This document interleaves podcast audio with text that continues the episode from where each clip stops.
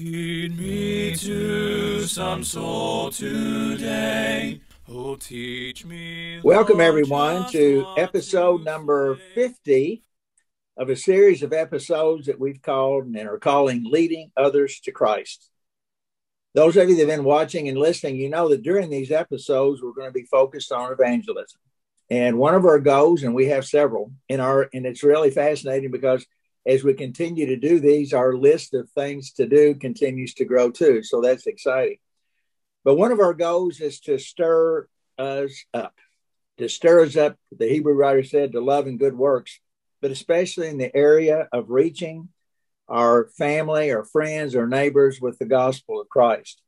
My name is Dan Barker, and I preach for the Creekside Church of Christ in Franklin, Indiana. For those of you that are not familiar with uh, Indiana, Franklin's about 20 miles south of downtown Indianapolis. And uh, those of you that know me know that I'm, I'm passionate about our subject today. And I have been ever since I obeyed the gospel when I was 21 years old in, in Owensboro, Kentucky.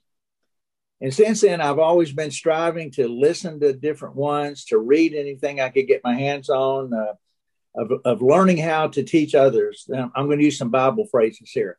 Learn how to sow the seed, to learn how to be a fisher of men and women, uh, to learn how to make disciples, uh, to to know uh, how to persuade men and women, and and to teach others to teach. I see myself more uh, as a teacher than a preacher, but I always try to remember what Paul said to Timothy in Second Timothy two two. And the things he said to Timothy, the things that you've heard from me among many witnesses, commit these to faithful men and obviously women who will be able to teach others also. And then later in the chapter, he uses this phrase that I really like. Uh, Paul was encouraging Timothy to be useful for the master, prepared for every good work. So last year in 2020, when all this COVID stuff started, came up with this idea and uh, to uh, to do interviews to identify the men and women around the the country. Uh, those fellow workers that are doing this, the ones that are out there uh, teaching others and reaching others, and interview them and find out why are they doing this, how are they doing it, uh, what tools are they using, where where are they working currently, and so that's a, a little backdrop that I do almost every time when we start these, but we're so excited today to have someone with us that we're going to be able to learn a lot from. And uh, I encourage you, as we often do, to get out your pad and pen and take some notes because there's going to be some things that you'll uh, that you're going to hear today that you're going to want to remember. But our guest today is Wayne Galloway. Welcome, Wayne. Good morning. It's a pleasure So- to be here. Yeah, we're so happy to have you with us today. Uh, Wayne works with the uh, Stanford Church of Christ in Stanford, Kentucky. And uh, I'll let you tell everybody where Stanford is in a few minutes. But uh, we're so happy to have you here today. And uh, uh, when we talked uh, yesterday or, or earlier in the week about the interview, and I want to have it down on my notes to be sure and tell Phyllis hi again if you didn't if you didn't the other day. Um, but we are just uh, delighted to. I was trying to think when did we first meet? Yeah, can you remember when we first met? Well, I remember you as a coach at Florida College. Yeah, there you go. I thought that was right. Um, that's back when I had hair. Uh, I was coaching, but uh, and you too, yeah. But uh, I knew it'd been a long time. Uh, but um, I, I just uh, I've enjoyed our relationship over the years and in the family, and uh, uh, I'm just anxious to talk to you because you've got a lot of things that you can share with us. But we kind of start this out, Wayne, with uh, what we call like the old elevator pitch. You know, if you get on an elevator and you stand there face to face with somebody, and somebody says, "What do you do? What do you do for a living?" And uh, uh, so the elevator pitch or the short bio, tell everyone if you would just just a little where you were born, how old you were when you obeyed the gospel, and kind of got bring us up to speed of where you are today. Well, Dan, I was born in Glasgow, Kentucky, and um, I obeyed the gospel um, in a little congregation called Bear Wallow, which was north of Glasgow, uh, when I was 12 years old. My parents, uh, I remember when they were baptized. I was probably nine or so. Uh, my dad knew the truth but had not made any commitment. Uh, my mother, her family had been associated with a denomination, but neither one of them were actively involved in any kind of religious uh, commitments at all. And so I was able to watch them be baptized at age nine or so. Wow. And I became a Christian when I was 12. And I recall very well what happened. Of course, from the time I was about 10 or so, we'd been going to Bible classes and I'd heard a variety of different uh, stories. And my mother had even read to us when we were younger uh, Bible stories. But I'd never put all that together and made application to myself. And uh, we had a gospel meeting going on. And they said, Have you ever thought about becoming a Christian? Well, I really hadn't. and um, uh, that shocked me. And I began to listen to the lessons with a different perspective relative to application to myself. And that's when you were 12. That's when I was 12. Yeah. You know, and it, of course, we all know different levels. I was 21, as I said earlier, um, and um, and and really fought it. You know, when I was exposed to the truth earlier, I just said this can't be right. And I, I grew up in a denomination too, and and just the challenges and and my future wife and my future mother-in-law gave me uh, uh, books to read, and there were a lot of debates, and I would listen, read those debates, and get mad and get and didn't understand a lot of things, but but I, I, just think it's uh, you know so it's fascinating. I, I don't think we've had anyone say that of where you were old enough to to to witness uh, your parents obeying the gospel, and then uh, and then you did too uh, at a young age. And you know, did you always want to be a preacher? When you no, were, I didn't. Yeah. So when kids, that when people would say when you were little, Wayne, what do you want to be when you grow up? You remember what you said or what you were? I thinking? wanted to be an engineer. To oh. be like my cousin. How about uh, that? Had this grand job and uh, did magnificent things. And when I went away to Florida College, I determined that I was going to be an engineer and entered right. into a pre-engineering program. I became a preacher um, when I, well, there's a story behind that, and I won't take up too much time maybe telling it. But, That's good. Uh, uh, I had gone to the library and pulled off the shelves a variety of different books regarding um, different vocations. And uh, was looking through those books one night and my roommate came in and he said why don't you give it up? And i said what are you talking about? He said well you know you want to preach. And i said i do not know that wow. and um, he said you you know that you want to preach. I insisted that i did not. And uh, that summer he was preaching for a small congregation out in fountain run kentucky. And he was not going to be able to be there uh, on a sunday and called me. And i said okay i'll do it for you. I'll prepare this lesson and i'll go there and present this lesson for you. And the next thing i knew he had me going every week uh, during the process of that i still was not interested in preaching but there was a a man there that could not read or write that uh, in a Bible class, we were studying about family relationships. And he began to tear over. He spoke about how that he wanted to influence his family with the message of the gospel, but they would not listen to him because he was a drunk when they were children. And so they wouldn't listen to him. And I thought in that Bible class, if I could devote my life to something that would be helpful to people like this, that they didn't have to experience this kind of hurt, then my life would have been spent in something that was worthwhile. So when I went back to Florida College, I made the determination that, okay, I'll start studying the scripture uh, in more detail and um, um, give consideration to devoting my time to preaching, teaching people. Well, I just find those stories fascinating. And it's like this came up, I think, in one of our first interviews, and it might have been with Benjamin Lee, but this idea of what if. And, and it's it just kind of fascinates me because when you were in the library that night, that day going through uh, the books, when your friend came up and what did he say to you? Stop it, or what? What would you? Why, why don't you give it up? Why don't you give it up? You know, and, and stimulate that thinking, and then the opportunity that you had there back when you went back to Kentucky. What if those incidents hadn't occurred?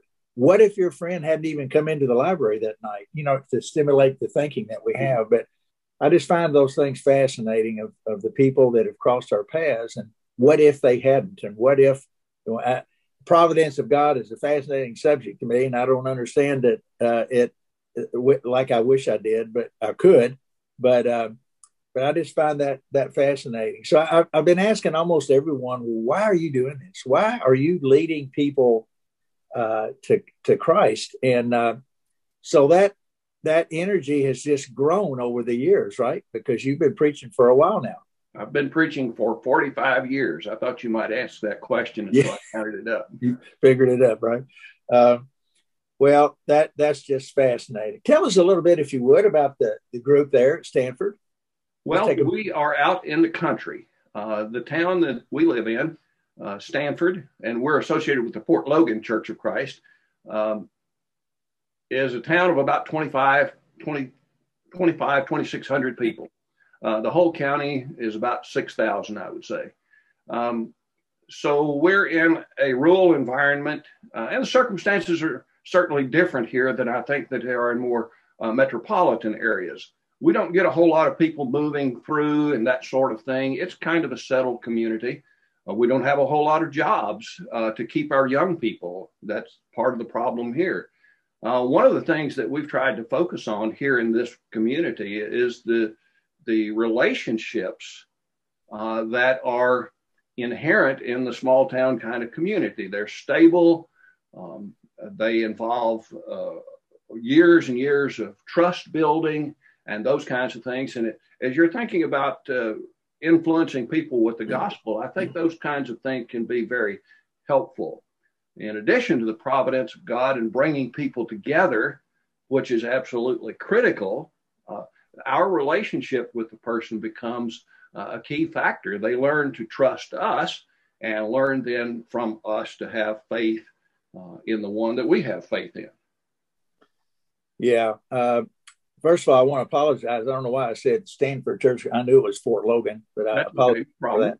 But uh, but now, uh, you know, we've interviewed, uh, as we said earlier, number 50, and, and but we've interviewed people from New York, from uh, Seattle, Washington, uh, California, uh, Tampa, you know, the Florida area, North South Carolina, and, and that's one thing that's uh, obviously comes out and, and, and it makes sense is the environment like you're touching on there is so different. I mean, if you like in talking to Caleb Churchill up in Harlem, New York, he when he walks out of his place there, I mean, there's just a steady flow of traffic on the sidewalk. Yes. And uh, and to think about, you know, and uh, you know, it's so different in, in, the different people that he sees on a on a daily basis. And but I, I think that's a, a, fascinating part of understanding evangelism is understanding the environment that you're in and, and all those things. Uh, but relationships, I, I, talk about that a lot, and I think that's so important. Um, and uh, that we have to develop relationships with people before they'll ever trust us enough to sit down and talk about Jesus, right? Exactly. And as I look into the text of Scripture, I find this relationship web uh, inherent in what the text of Scripture says. Uh, the household of Lydia responds, uh, the household of the jailer. And sometimes people say, well, who are these people in one's household? Is that just your immediate family? And in the New Testament text, it's not just your immediate family. It could include the servants and work associates and all of that kind of thing. So someone says, well, who is my uh, household? My response would has been to that. Well, give consideration to who would come to your funeral. Those people are the ones that you have an influence with and that you love and that love you. So there is your household. These are the people that trust you, that have uh, a feeling of confidence in you and probably know something about your integrity and your character and are interested in perhaps learning why you are who you are. I think that's that's really good. Uh, I've heard that said before uh, in, in some context of, of that of, of the who's going to show up to your funeral and uh, the relationships. Uh, that, I'm glad you brought that up. That was good. Uh, I know. Uh, I think the last time I saw you, you were in a meeting up here in in Indianapolis, and maybe I saw you somewhere before then. But I know you've done a lot of gospel meetings over the years, and and I know that uh, something that's near and dear to you is you do some work overseas, don't you? Uh, I have over the last 20 years uh, made frequent trips to Colombia, South America, and it's a very rewarding part of my experience as a preacher. Um, the circumstances there are quite different than they are here. Uh, there is a great love for souls by the preachers and teachers and Christians in uh, Colombia. Uh, for example, I was on one of the mountains overlooking the city of Bogota, and I asked uh, Nestor Bermudez, I said, How many people live in the city of Bogota? He said, About 9 million souls. Wow. He didn't say people. Yes. About 9 million souls. That's his perspective. And I think that that's the perspective that we need to have uh, to um, have the kind of motivation uh, to perceive the value uh, of these souls that we're working with. Yeah, that's so good. Um, yeah, just just to think about that, to go from uh, Stanford population you said there to be standing there looking at nine million people, nine million souls. It's awesome. Uh, that is that's awesome. So tell a little because uh, I don't know the story. How did you uh, how did you end up going to Colombia the first time? Well, uh, Royce Chandler came to the congregation here interested in finding support. Uh, and so I asked him, I said, well, would it be a possibility for me to go and actually uh, visit and be in contact with the people? He said, certainly. And uh, one thing led to another. And uh, so in 20 years, we've made probably 30 trips or more. Um, wow. In 2018 and 19, Phyllis and I spent January, February, and March uh, in Colombia uh, preaching. Um, in 90 days, I think I preached and taught uh, about 100 different lessons. Uh, wow. Yeah, it, it's, it's a lot of work. So there I could do uh, as much teaching in three months as I do here probably in six months. But one of the things that I found interesting about Colombia is you've got different circumstances and uh, the questions that I am asked here in Kentucky are quite different than the questions that I'm asked uh, in Colombia. To give you an example of that, uh, we were invited to one congregation. I preached there, and there was a lady in the congregation that said, Do you have a night free to come over to the town where I live and do a lesson there? And I said, Sure. So we were able to go to this little town called Chinu. And this lady and her mother went out that afternoon and handed out flyers in her community. And they set up a little meeting place in her backyard with lights and chairs, and probably 20 people showed up uh, for the Bible study. Um, during the Bible study, after I'd completed the Bible study, I got this question from an individual that had never been there before, I think. He said, Does God forgive people who kill people? Now, that's not a question that I usually receive here in Kentucky. Right. But I think that he had a good reason for asking that question. I interpreted that that perhaps indeed he had killed people. Uh, that's not something that is um, necessarily uncommon uh, in Colombia. You know, you have uh, uh rebels, you have the paramilitary groups, uh, you have the army and I don't know which he might have been associated with, but my suspicion was that in the past he had been associated with a group like that. Uh, some of the other brothers talked to him, of course, in Spanish for some time, and he was baptized the next day. Wow. The next time that we're there in that area, we go back, there he is again. He's still there, still faithful to the Lord. Um, so, radical transitions. People have experienced painful circumstances and they have done painful things uh, as sinners. And meeting that and seeing the forgiveness that is available from a God that could forgive even me. How magnificent that is. What a gift to be able to bring that to somebody else after having experienced it yourself. So good. Several things there. I told you I try to to uh, feed off of whatever comments are made, but two or three things you said that number one is that you bring up the idea of questions, questions that people ask us. Um, and we've all experienced that where we, uh, where I have certainly, uh, where people ask me a question and I go, in my mind, I go, whoa, I haven't been asked that one before.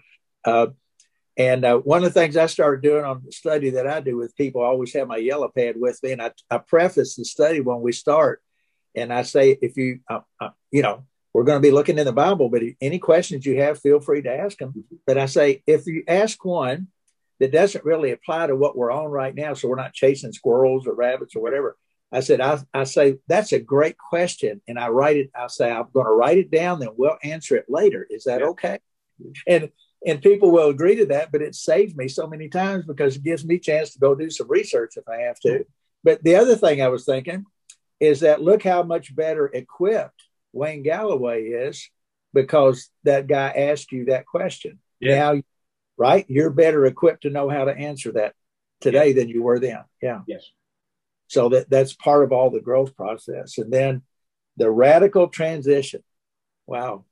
We could talk about that for a while, right? Absolutely. And, and that's what so many people have a problem with. And and I've seen this too, even with sadly that even some that have obeyed the gospel, uh, you know, they saw the truth, and, and, it, and, at that moment they wanted to uh, be saved, if you will, uh, but they didn't really realize what what trans, transformation was all about, and weren't willing to give up some of the things in the world. And it just breaks your heart when you see someone do that uh, because they don't fully they don't fully see it for one reason or another. But no, I, I think that's great, and that and the fact that he, you know, back to the what if again. What if that lady you were talking about didn't come up and say she had to have the courage to say, "Could you come to my hometown?" Right. And and then she had to have the courage to invite her neighbors to come over to her, her backyard. Certainly. And what if what if she hadn't invited him? What if he hadn't shown? You know, it, it just it's fascinating. It's yeah. just fascinating. Yes. Uh, I, I, wanted to do this real quick because uh, the time goes so fast on these, but mentioned Phyllis earlier, uh, and I'm glad you mentioned there that she went with you.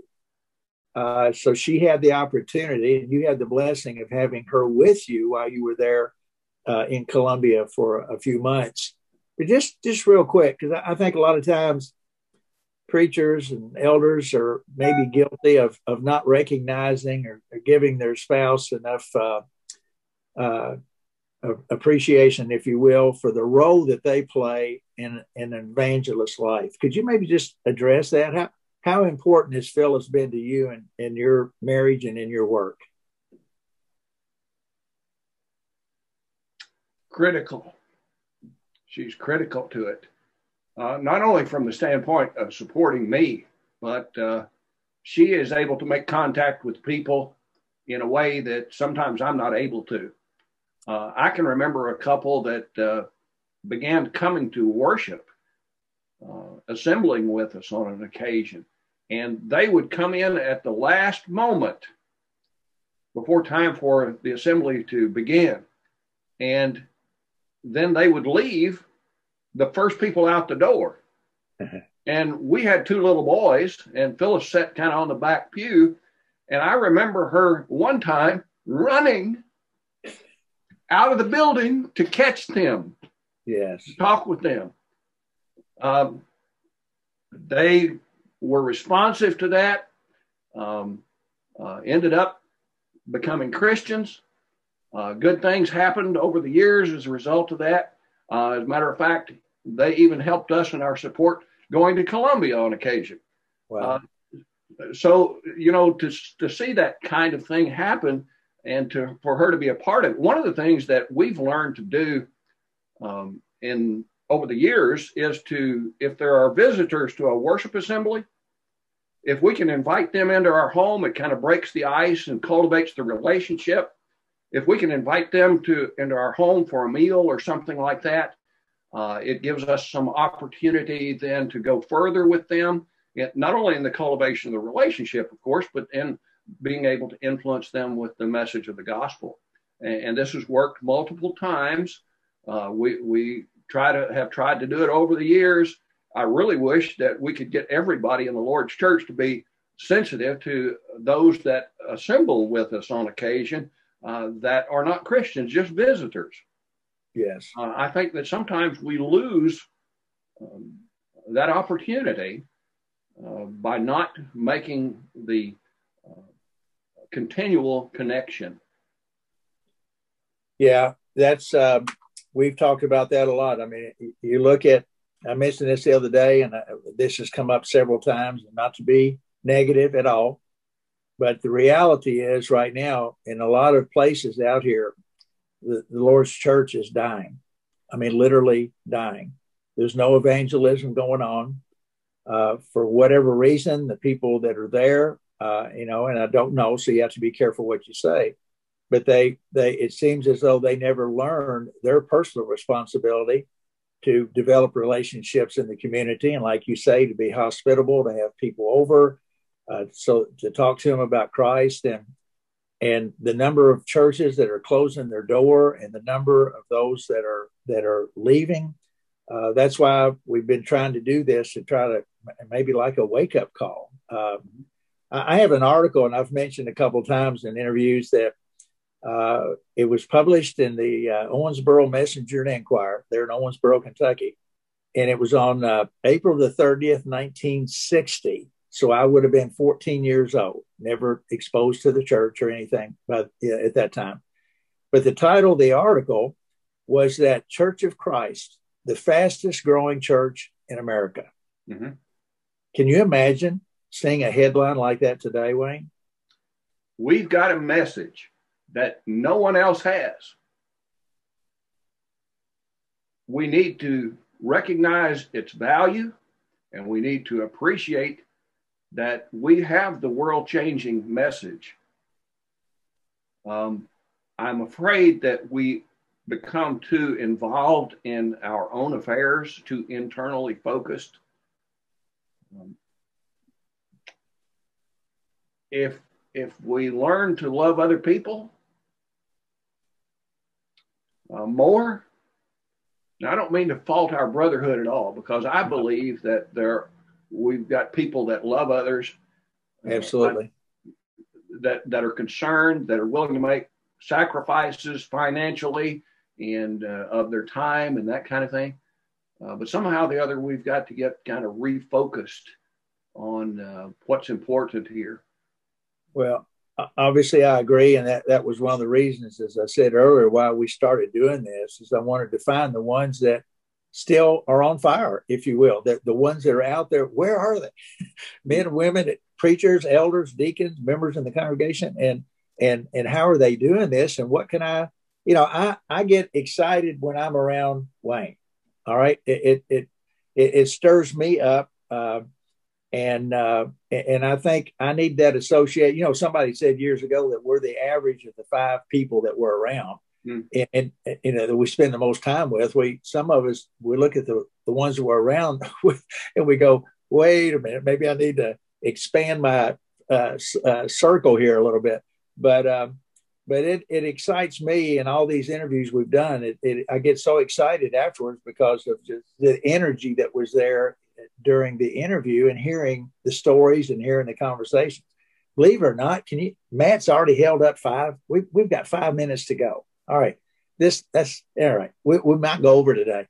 Let's do this real quick. Uh, so I, I, appreciate before I get off that, I appreciate you staying on fire there uh, in in that part of Kentucky and in Colombia, and, and uh, keep up your good work, brother. Uh, we we really appreciate that. Um, you've already mentioned a couple, and maybe that was one of the ones you wanted to talk about. But have you got a conversion story that you'd like to share with us? I do. Good. I, um, this is something that happened uh, a few years ago. Um, there was a young Colombian lady, young lady, that uh, came to Stanford, Kentucky to practice her English. Oh, now that's an interesting feature right there. And uh, uh, she was able to spend some time in our home and she heard me preach every Sunday. She came to our assemblies, uh, Bible classes, and all of that kind of thing. And we were talking about asking questions. She was an individual that asked questions. And she would catch me alone in the living room and start asking me questions about uh, what I was teaching. And I would try to give answers, and you could tell that she was really interested in, in what she was learning. Uh, after a few months, her interest had grown to the point, and she had to return to Colombia. Uh, she was interested in becoming a medical doctor and has since done that. Wow. Um, she called me from Colombia once and she said, When are you coming to Colombia again? And I told her, and she said, Well, she said, I want to be baptized when you when you get here. I said, Well, that, that's a month or so out, and you need to go ahead and be baptized now.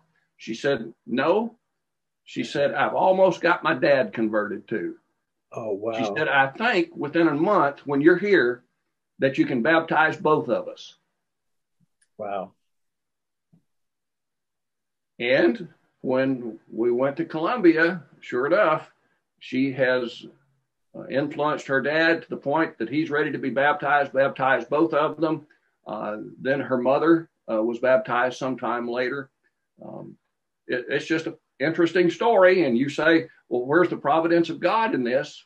Well, who knows? Why would a young Colombian be interested in Colum- coming to Kentucky to practice her English in the first place? yeah, because we've got our own dialect in Kentucky. We have.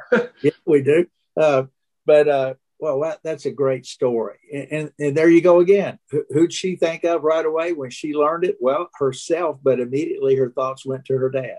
Her family, uh, yes. Her family, yeah. And uh, and that's the way this this whole thing works as well. You know, um, well, thanks for sharing that. Uh, you know, one of the things we have been ending the interviews with is what we call one thing.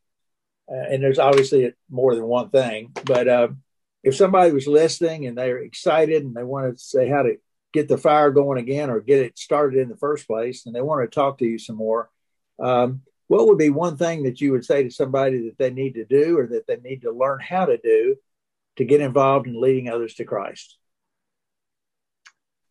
Well, uh, Farrell Jenkins taught me. He said, if you want to preach the gospel, you have to do two things. Number one, you have to learn the book. And number two, you have to learn the people. And I think that those are two critical elements. We have to, I'm going to put a different adjective to those two concepts. We have to love the book, we have to love the Lord, and we have to love the people. Good. And we need to understand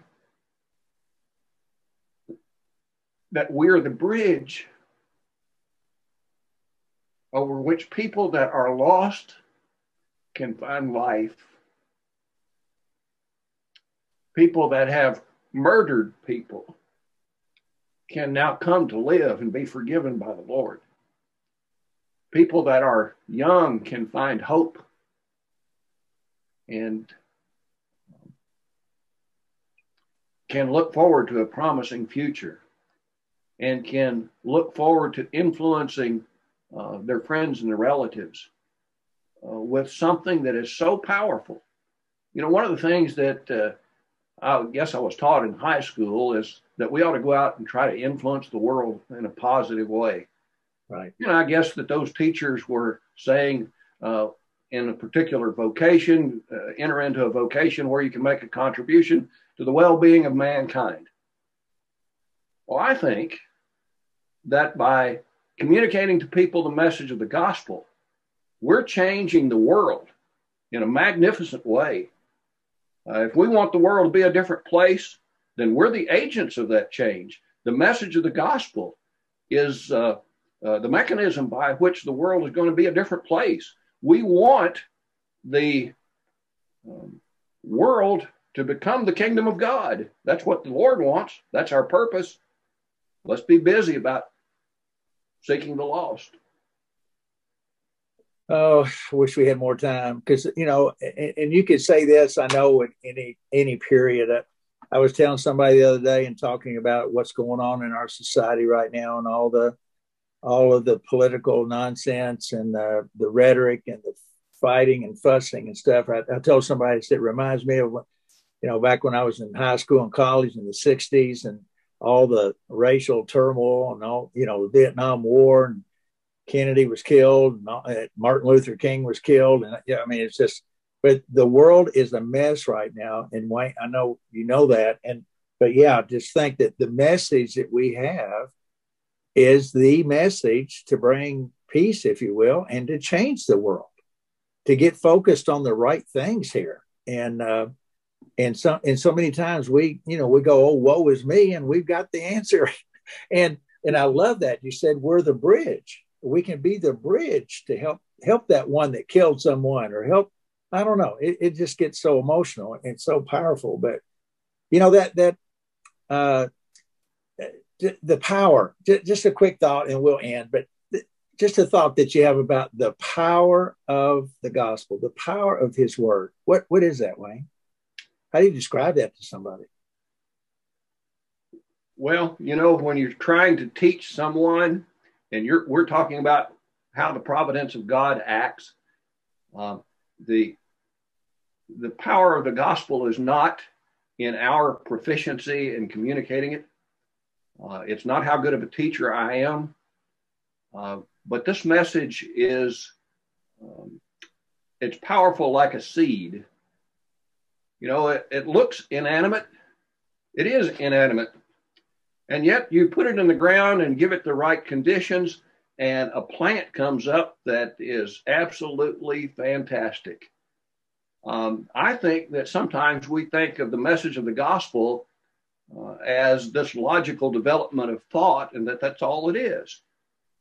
Yet there's more to it than that. Um, it's not all about our presentation, it's about God working in people's hearts if they can come to understand that even though I have done these horrible deeds, that God is gracious enough, loving enough, kind enough to sacrifice his son for me. I am so unworthy. How powerful is that?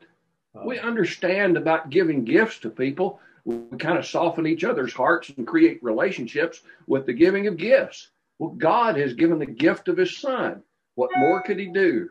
He's put his spirit within us and let us let that spirit influence the others as uh, it comes out and is communicated through who we are. I'm glad I I'm glad I asked you that one right at the end there. That's that's so good. And and and I guess takeaway thought is what can we do, even with the, the people that we're around every day in our congregations, to uh, stimulate them and and so that they and you know so many we've heard these things over and over and over and it's like somehow it's got to become a fresh thought with us or a better appreciation whatever the right way is to say it. But um, just to appreciate the things that you said here just uh, to be the bridge and the message of the world and to be change agents, if you will, in, in a positive way. But all right, we're out of time. Thank you again, brother, uh, for uh, doing this. And, and I appreciate you and Phyllis so much. And Gay said to say hi again. But uh, uh keep up your good work. And we love you and your family. And uh, uh, just again, thank you so much for taking the time. Hey, I know if somebody wanted to reach out to you, would you mind giving a contact information where they could uh, reach out if they want yes. to talk to? Uh, they can contact me through my email address. It is WTG2, the numeral two, at Hughes, H U G H E S dot net. Wonderful. All right. Well, thanks again. And uh, Lord willing, we'll be able to see each other soon. Well, thank you, Dan. Appreciate what you're doing and our, our love to Gabe. Thank you so much. And fill my life. Give me one soul today.